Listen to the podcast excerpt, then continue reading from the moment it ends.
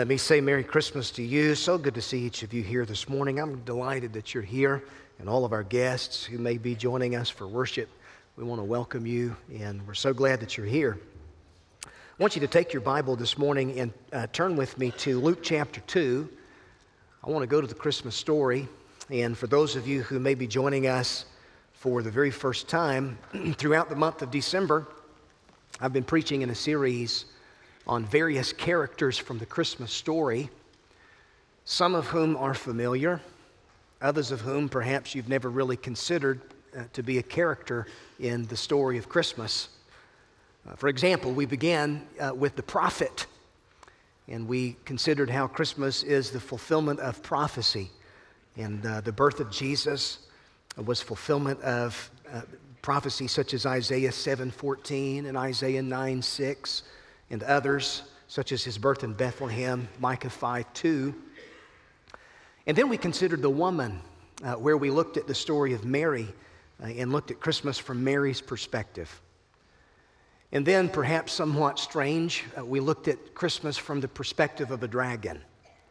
And we went to Revelation 12, where in that passage of Scripture, the Apostle John is given a really a symbolic vision of the cosmic conflict that has been waged from ages long past, as well as he's given a glimpse of something in the future, uh, where there's a dragon that's poised to devour the male child which the woman is to deliver. And in that vision, the woman is symbolic of Israel. The male child, of course, is symbolic of the Messiah, Jesus. And the dragon is a picture of Satan himself, the ancient serpent of old, the enemy of God's people. And from that, we sort of made the application that the enemy would love nothing more than to wreck Christmas and ruin your life. But aren't you grateful that he is defeated? Amen. And he could not keep Jesus from coming the first time, and he will not prevent the Lord Jesus Christ from coming a second time. Well, in Luke chapter 2, I want us to consider the familiar Christmas story from this passage of Scripture. And the characters that I want us to consider this morning are the angels of heaven. And so I want us to look at Christmas from the perspective of the angels. Now, I will say this down through the years, there's no telling how many children have been left with the impression that the angel sent to announce the news of the Savior's birth, his name is Harold. now, Charles Schulz even pointed that out, uh, sort of comically, in a uh, Peanuts comic strip uh, years ago, one Christmas uh, where he had a character named Harold Angel. And so, as the little comic strip goes, Charlie Brown's sister Sally was in a Christmas play, and it was her line to say, Hark! And then Harold Angel would come and sing. But Charlie Brown, I mean, he just couldn't get it. He tried to tell Sally that no, it's a Christmas carol. Hark the herald angels sing. And so finally, guess who comes by their house looking for Sally? It's a little boy by the name of Harold Angel. Now, I think Charles Wesley probably would have appreciated that. Uh, the great hymn writer that he was, wrote more than 3,000 hymns, many of which we still sing. And of course, the one that we sang this morning was written by Wesley Hark the Herald Angels Sing. Uh, he was poring over this passage of Scripture in 1737, and as he reflected upon the truth from Luke chapter 2, uh, he was inspired to write the words for what many consider to be the greatest Christmas carol or hymn that's ever been written. And think about the words that we sang just a moment ago Hark, the herald angels sing, glory to the newborn king. And what's the substance of their song? What's the message that they announce? Peace on earth and mercy mild, God and sinners reconciled. And so that word hark is a very important word. Uh, it means to listen carefully so you don't miss the importance of something. And so the angelic host who appear here in Luke chapter 2, uh, they have something very important to declare. It's really a message that they've been sent from heaven with as heralds who announce the news of the Savior's birth. And so you and I would do well to listen to what these angels have to say to some shepherds uh, here in the Christmas story. And so it would be hard to imagine the Christmas story without any mention of the angels. If you think about it, the angels are all over the Christmas story.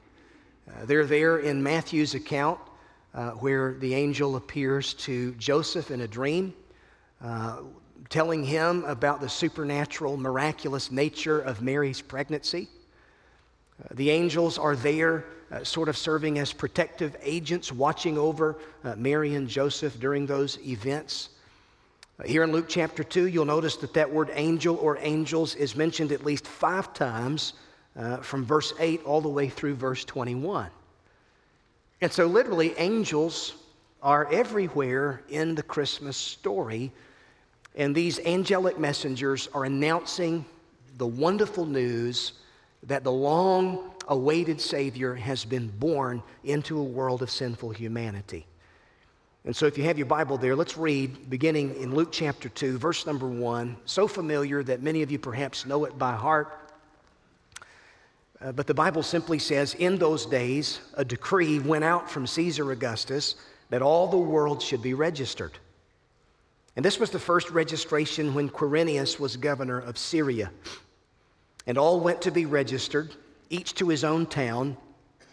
And Joseph also went up from Galilee, from the town of Nazareth, to Judea, to the city of David, which is called Bethlehem, because he was of the house and lineage of David, to be registered with Mary, his betrothed, who was with child. And while they were there, the time came for her to give birth. And she gave birth to her firstborn son and wrapped him in swaddling clothes and laid him in a manger because there was no place for them in the inn. And in the same region, there were shepherds out in the field, keeping watch over their flock by night. And an angel of the Lord appeared to them, and the glory of the Lord shone around them, and they were filled with great fear. Now, let me tell you, every time an angel shows up like this in the story of Scripture, it's always uh, an awesome thing. There's always an element of fear uh, that it sort of provokes in the heart of those who witness uh, these supernatural angelic beings. But notice in verse 10 that the angel says to these shepherds, Fear not. In other words, as awesome a display of power that this truly was, these shepherds had no need to fear because I'm bringing you good news of great joy that will be for all the people. So, this is something to celebrate according to the angels. For unto you is born this day in the city of David a Savior who is Christ the Lord. And this will be a sign for you. You will find the baby wrapped in swaddling clothes and lying in a manger. And suddenly there was with the angel a multitude of the heavenly host praising God and saying, Glory to God in the highest, and on earth peace among those with whom he is pleased. And so imagine this in your own mind. Uh, what begins with one angel who's announcing the news of the Savior's birth now leads to a, a, a multitude of angelic beings, heavenly hosts, praising God, lifting up their voices with one accord, saying, Glory to God in the highest and so it would have been a spectacular sight to behold. And verse 15 says that when the angels went away from them into heaven, the shepherds said to one another, Let us go over to Bethlehem and see this thing which has happened, which the Lord has made known to us. And they went with haste and found Mary and Joseph and the baby lying in a manger. And when they saw it, they made known the saying that had been told them concerning this child. And all who heard it wondered at what the shepherds told them. But Mary treasured up all these things, pondering them in her heart. And the shepherds returned, glorifying and praising God for all they had heard and seen as it had been told them. And so the Christmas story, then, from the perspective of heaven's angels. Now, I don't have to work very hard to convince you that there's a lot of fascination with angels and demons in our culture.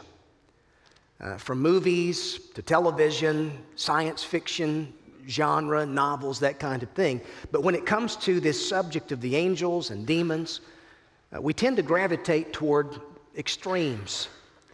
C.S. Lewis said that our approach to angels and demons tend toward disbelieving their existence on one hand, toward becoming overly fascinated and preoccupied with them on the other hand. And then you consider the fact that our secular age, in this secular age, it makes it that much more challenging to deal with the subject of the supernatural.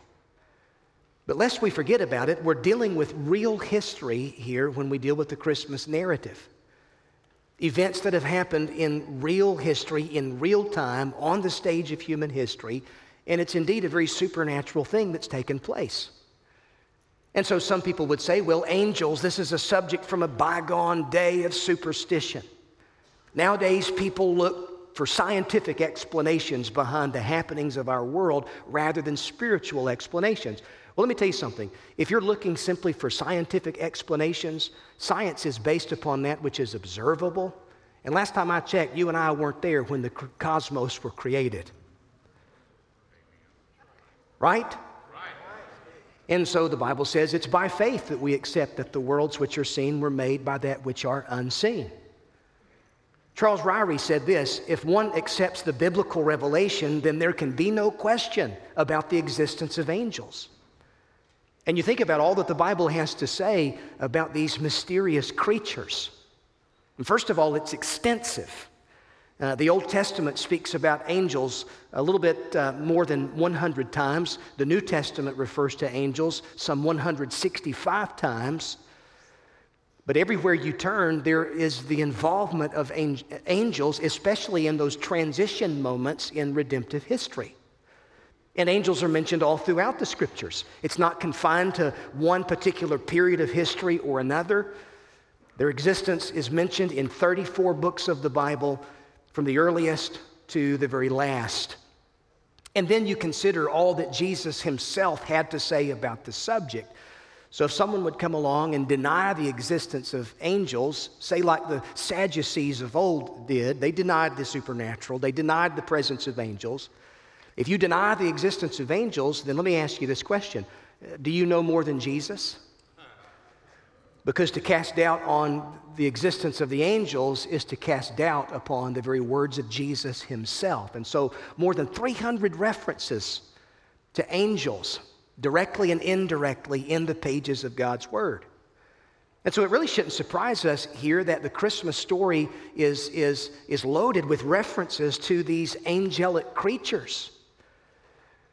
And uh, mysterious creatures they are, these angels have a very real purpose, and their purpose is to simply do what God bids them to do. They're created as worshipers.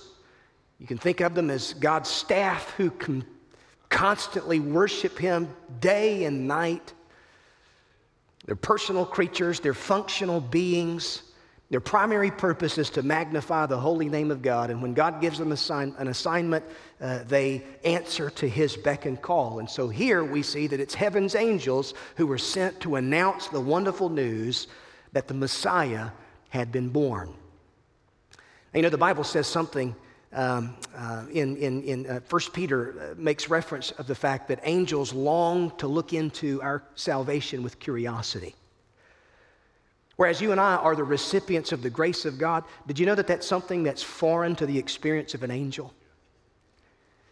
The angels look with curiosity upon the grace which is mine and yours in Jesus Christ. It's something that they've studied uh, for all of human history. They're waiting in the wings, as it were. The angels have watched as the redemptive plan of God has unfolded from Genesis 3:15 on. The angels watched with anticipation and curiosity as God creates man in his own image. That's not something that's true of the angels, but it's something that's true of me and you. The fact that we've been formed and fashioned for a relationship with God, made in his own image.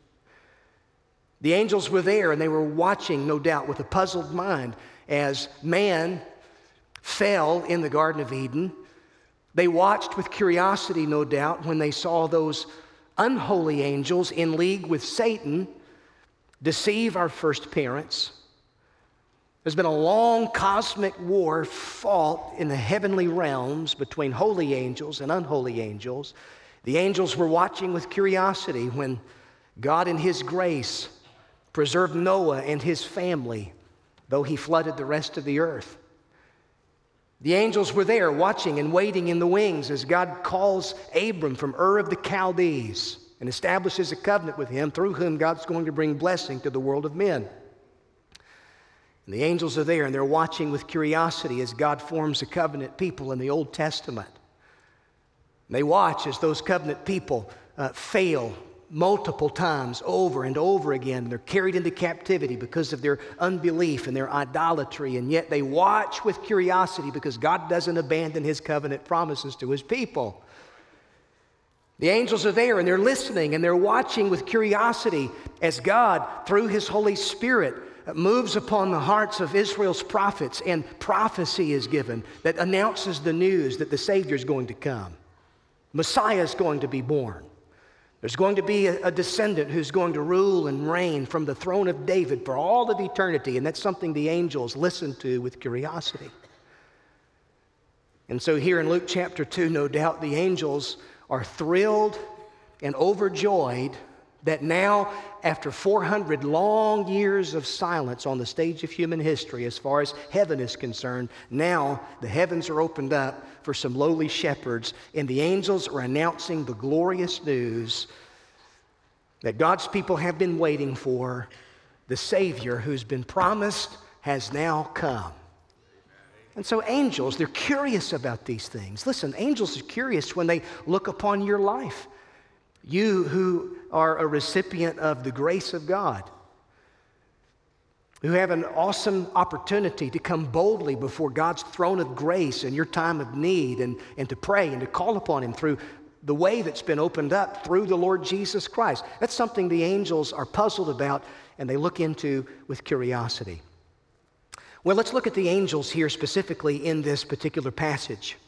And notice how their involvement involves uh, really just several interesting truths. The first thing that I would mention is the providence of God and really the providential circumstances in which heaven's angels appear.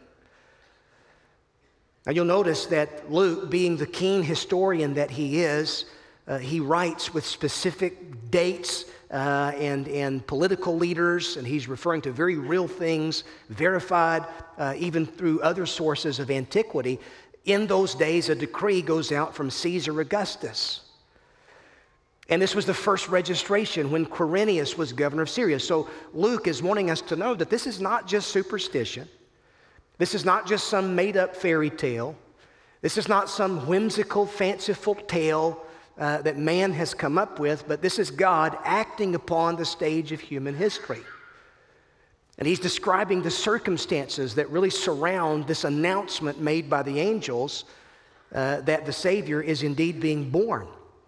So, as these events were happening in Bethlehem, on the other side of the Mediterranean Sea, some 1,500 miles away, there's a man who refers to himself as Augustus or supreme ruler because he was in control of the world at that particular point in time. His name in history is Octavian.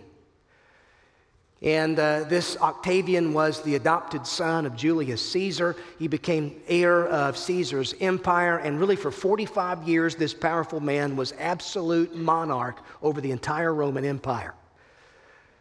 He was a skilled leader who put an end to civil wars in his day. He extended the borders of the Roman Empire from the west of Europe deep into the Middle East, as far as the desert regions of Iraq today.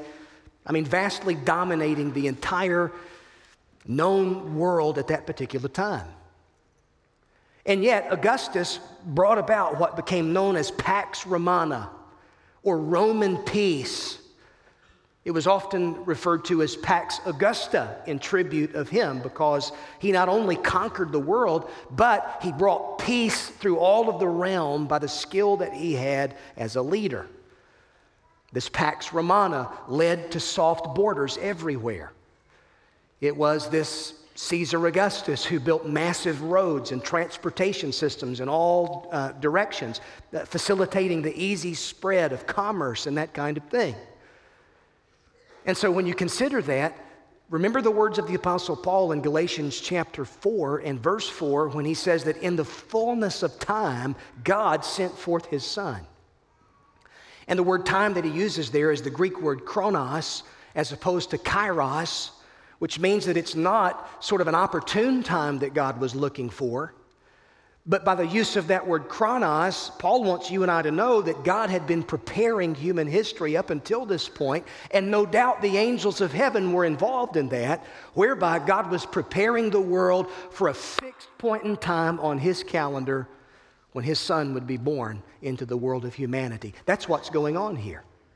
And so that's the providential circumstances into which these angels appear. And so when you think about it, from a political standpoint, it was the right time. Because under Augustus, Rome provided the world with political stability and strength. There's a system and an infrastructure that was in place, roads were everywhere.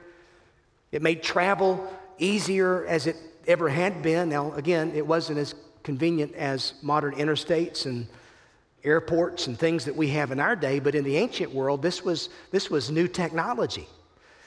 Uh, it was a world where you had the rapid, easy access to take the gospel everywhere. So that, how was it that in Paul's own lifetime, uh, literally, he could take the gospel and plant churches in every major city in the empire in his own day? In the fullness of time, God sent forth his son. At just the right time on God's calendar, the time that God himself had determined. So politically, it was the right time. Uh, from a religious standpoint, it was the right time. For centuries, the law had been in place and had conveyed the truth that men and women need a Savior. The Old Testament canon had been well established. There was a system of synagogues that were in place, where major cities throughout the empire had local Jewish synagogues. Israel had been in a 400 year long period of silence and there had been no prophetic voice. And so it was almost as if there were a divine intermission that were taking place in the drama of redemption. So that Act One had come to a close and the second act was about to begin. And so politically it was the right time, religiously it was the right time, uh, culturally, from a cultural standpoint, it was the right time. If Rome provided a political stability, then you might could say that Greece provided a cultural stability because the Greek language was the dominant language of the day and it was spoken and known throughout the whole world at that point in time. Which meant that the empire of Rome had a single common language that really enabled trade, and this would later aid the, the rapid spread of the gospel. Uh, the 27 books of the New Testament are written in Koine Greek. And so when you look at the religious, political, social landscape, you can see how it's the right time for Christ to come into the world. God had prepared the world for this particular moment. These providential circumstances, this didn't happen by accident, it didn't happen by coincidence, but God, no doubt through the activity of heaven's angels, in his own sovereign strength and power and plan, is orchestrating the events to bring his son into the world. And Christ is sent into the world with a mission and a purpose. And that's the news that these angels from heaven are announcing to these shepherds. So, not only is that the providential circumstances, uh, notice a second thing. What about the particular people to whom these angels appear? The angels, they appear to some particular individuals in this passage of Scripture. Shepherds. Not the type of people that you would think that heaven's angels would be sent to. You would think that the angels would appear only to those of humanity who were of some reputable importance. I mean, of all of the people in the world that God could have chosen to announce the birth of his son, he chose lowly shepherds. Not to kings and queens, not to dignitaries, not to the royalty of the world, not to the priests and the religious establishment in Jerusalem. Uh, no, he sends his angels to these lowly shepherds who, in that day, were frowned upon by the rest of society. Now, I know in the Christmas plays, when our kids dress up as angels and shepherds, we take pictures and we, we gawk and, and, and we, we, we laugh and we smile and we have a wonderful time. But let me tell you something about shepherds in the first century world. They were the outcasts, frowned upon by everybody else in society. They were viewed as being the rough and tumble crowd. Chuck Swindoll says this God sent word of his son's birth first to people most likely to welcome the news of the Messiah. People who wanted a Savior. Augustus held a firm grip on much of the world, so his immense power blinded him to his own need. Herod the Great strutted around the marble floors of his palace, proud of his own achievements, but paranoid of his enemies. The religious authorities who ruled the temple, they wanted a Messiah to affirm their hypocrisy and advance their own political agenda. But it's not to Caesar, it's not to Herod, it's not to the religious authorities that God sends his angels. It's to these lowly shepherds who were keeping watch over their flocks by night. And it really reflects the heart of God for the lowly and the outcast, doesn't it? And that's something that we keep coming back to in the Christmas story. Remember what the Bible says in 1 Corinthians chapter 1 verse 26 where the apostle Paul tells the Corinthian church, "Consider your own calling, brethren. Not many of you were wise according to worldly standards. Not many were powerful, not many of noble birth." Now listen to this. But God chose what is weak in the world to shame the strong. He chose what's low and despised in the world, even things that are not, to bring to nothing the things that are. And so there was nothing about a shepherd that was glamorous, but there's something marvelous about their inclusion in the Christmas story. And the fact that the angels of heaven appear to these shepherds. And the fact that they're the first to hear the announcement of Christ's birth, this is really a clue as to what kind of Messiah he's going to be. You know, God doesn't do anything by accident, unintentionally. No, he's purposeful in all that he does. And so here you find Jesus Christ being the fulfillment of prophecy and the king who's going to be seated upon the throne of David, but he's also going to be a shepherd who's going to lay down his life for his sheep. You think about what David wrote, that magnificent psalm, Psalm 23 The Lord is my shepherd, I shall not want. I remember thinking about that as a kid and hearing that and thinking, why would anybody not want the Lord as their shepherd? It's not what that means. The Lord is my shepherd. I'm not going to be in want. The Lord is my shepherd. I have everything that I need. Why? Because He's my shepherd who provides for me, who leads me, who guides me, who feeds me. What about Matthew 9:36 where it says that Jesus when he saw the crowds he had compassion for them because they were harassed and helpless like sheep without a shepherd. Or John 10 10, where he says, The thief comes only to steal and kill and destroy. But Jesus said, I've come that you might have life and have it abundantly. I am the good shepherd, and the good shepherd lays down his life for his sheep. And so the angel's announcement of the good shepherd's entrance into our world, it had to happen in shepherd's fields among those who lead sheep, because this is pointing us to the type of Messiah that he would be. Listen, aren't you grateful that He's a faithful shepherd? He's a good shepherd. All we like sheep have gone astray. But God has laid upon His own Son the iniquity of us all. Isaiah 53, the prophet writes all about it. Not only is he the good shepherd who lays down his life for his sheep, he's also the sacrificial lamb who bears our sins as our final Passover lamb. So that now there's an atonement for sin, there's a, there's a, there's a sacrifice for sin. And you think, well, I've got to do something to just pay God back for all of the things that I've done wrong. Listen, how could you ever pay an eternal debt like that? You couldn't do it. If you had a thousand lifetimes to live, you couldn't do it. But Jesus Christ has done it for you. through his own sinless life and his own sacrificial death and resurrection so that the debt is paid. Thank God for our shepherd. And that's the news that the, these angels are announcing. So there's the providential circumstances into which these angels appear. There's the particular people to whom these angels appear. And then notice, third, the promised news with which these angels appear.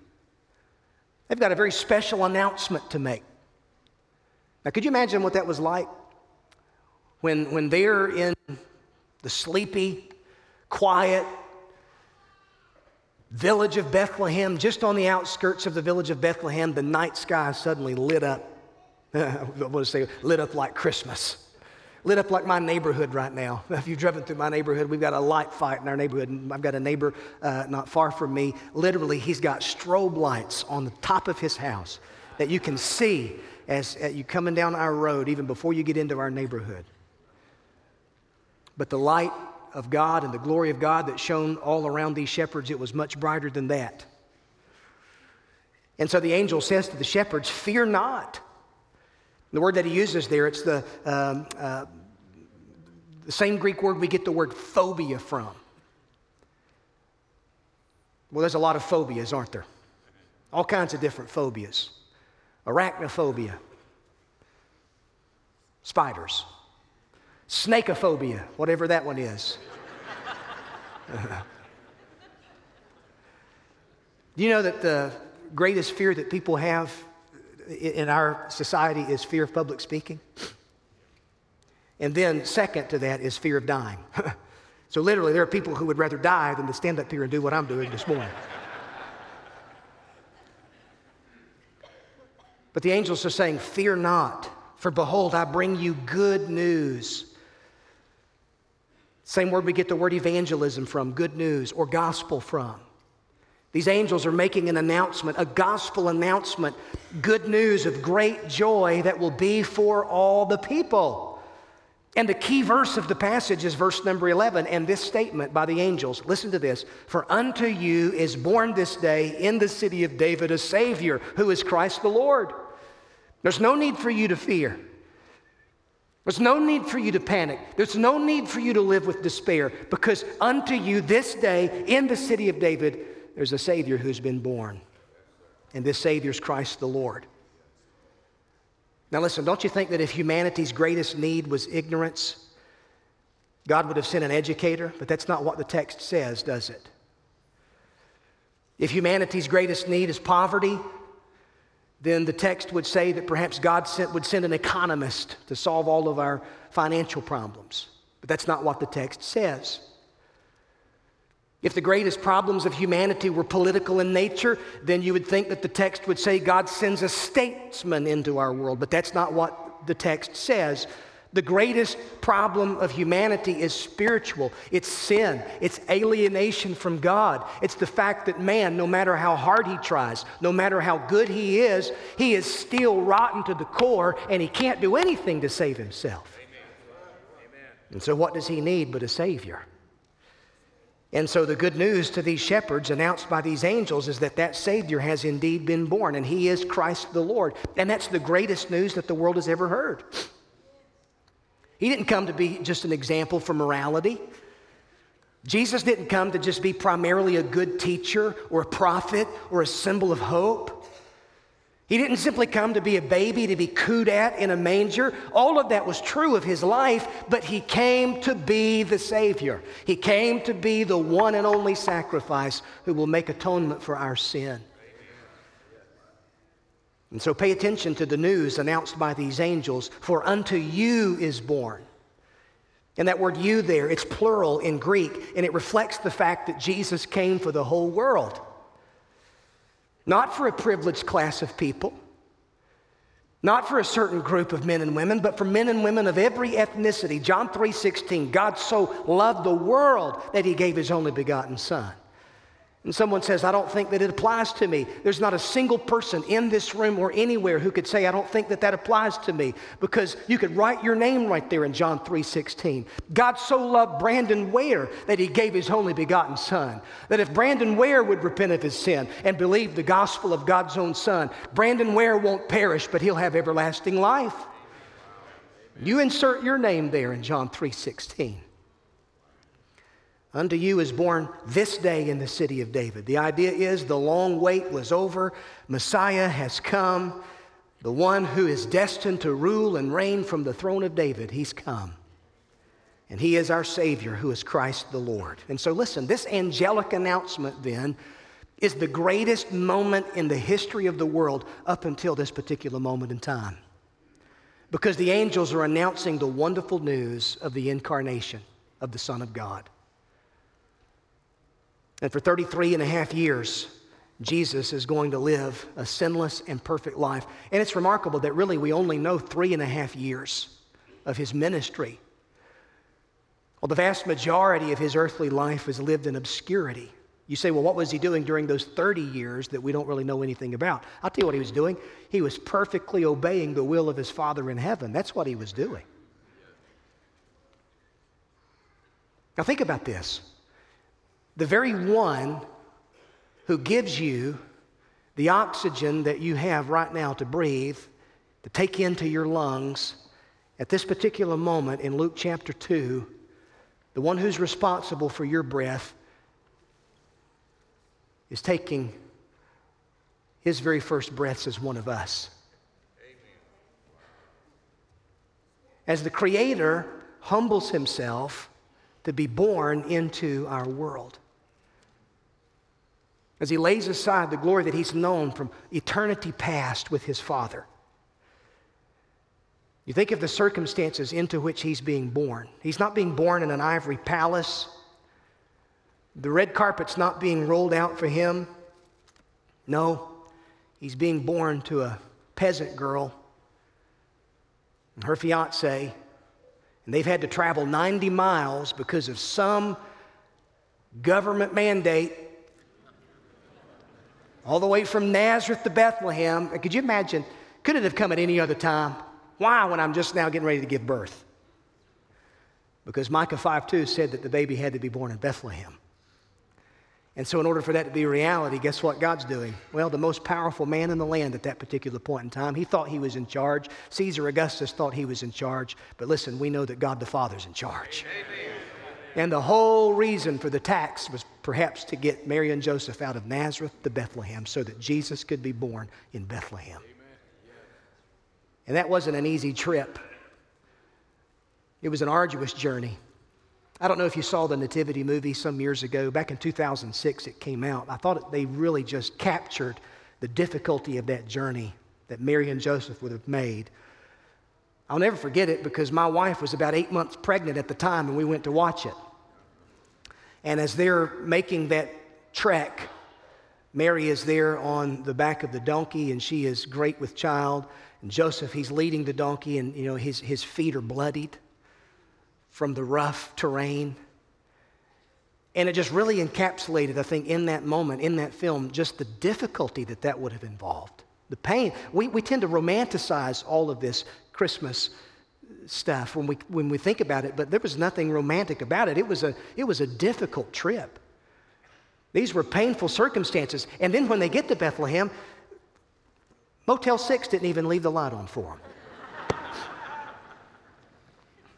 There's no room in the inn.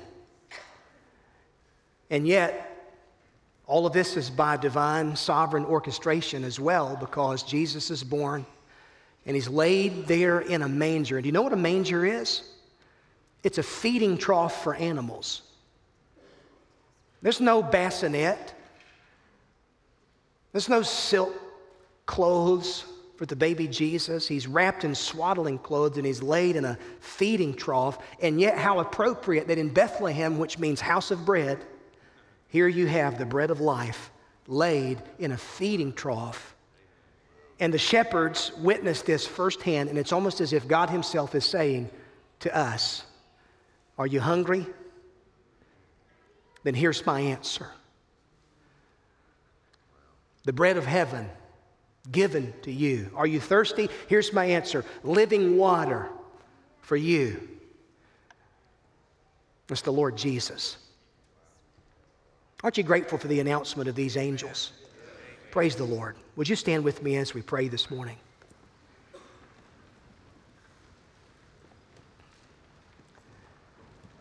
The greatest need in your life and my life is to address this issue that the angels deal with in their announcement to these shepherds. Where the angels say, I've got good news for you, gospel news for you. Because unto you is born this day in the city of David a Savior who is Christ the Lord. And they're given a sign that they'll see this baby in a manger. But it's a sign of peace and goodwill. You know what that means? It means that this child has been born so that the age old dilemma of sin and the alienation from God that sin brings and the separation from God that sin causes, Jesus is born to address that problem. The greatest need in your life is peace. And I'm not talking about peace in some ethereal sense of the term. You say, what do you mean by that? Well, I'm talking about peace like the world talks about peace the absence of all conflict, that kind of thing. No, the peace that is announced at Christmas by these Christmas angels, it's the news that you can be at peace with God. And the greatest need in your life is to be at peace with God. And there's only one way that sinners like me and you can be at peace with God. It's through turning from our sin and believing the wonderful gospel, the good news of Christ, his death on a cross for sin, his resurrection from the dead. And every person who confesses Jesus Christ as their Lord and believes in their heart that God is raised from the dead, they will be saved. And the result of that is that you will be at peace with God. And the beauty of this peace is that God Himself is the one who takes the initiative. You say, How's He taking the initiative? Well, what more could He do? He's given His Son, His one and only Son, born to die for the sins of the world. Would you bow with me this morning? On this Christmas Eve, if you don't know Jesus Christ as your Savior, why not believe the message that these angels came to announce to the shepherds? Believe the wonderful news that Jesus Christ is indeed the Savior of the world, the one who died for your sin and rose again from the dead. Repent, that means turn from sin and place your faith and trust in Christ alone as your Savior. In just a moment, we're going to sing. I'm going to be right here down front. I'm going to ask some of our other pastors and ministers will join me here down front. If you need to be saved this morning or go public with baptism, baptism is the way that we announce to the world that we have now become the followers of Jesus. Why don't you come and pray with one of us pastors? Even now, as we sing, or even after the service is over, we would love to talk to you further. Maybe you need to come and talk to someone about joining our church and say, you know, I really believe that Green Street, this is the church that God would have me and my family be a part of. Our doors are wide open. We would love for you to come. Lord, I'm so thankful for the message of these angels and the birth of the Savior. What wonderful news that is, Lord, for a sinner like me. Thank you that you're in the life changing business, Lord. And the greatest need of our hearts and lives is the peace that comes through reconciliation. And that's what Christmas really is all about. Sinners being reconciled to a holy God through the finished work of Jesus, your Son. And so, Lord, for any person this morning that has never by faith received Christ as their Savior, Lord, I can't think of a greater gift on Christmas Eve than the gift of a brand new life eternal life, the life that God Himself would give. In Jesus' name I pray. Amen.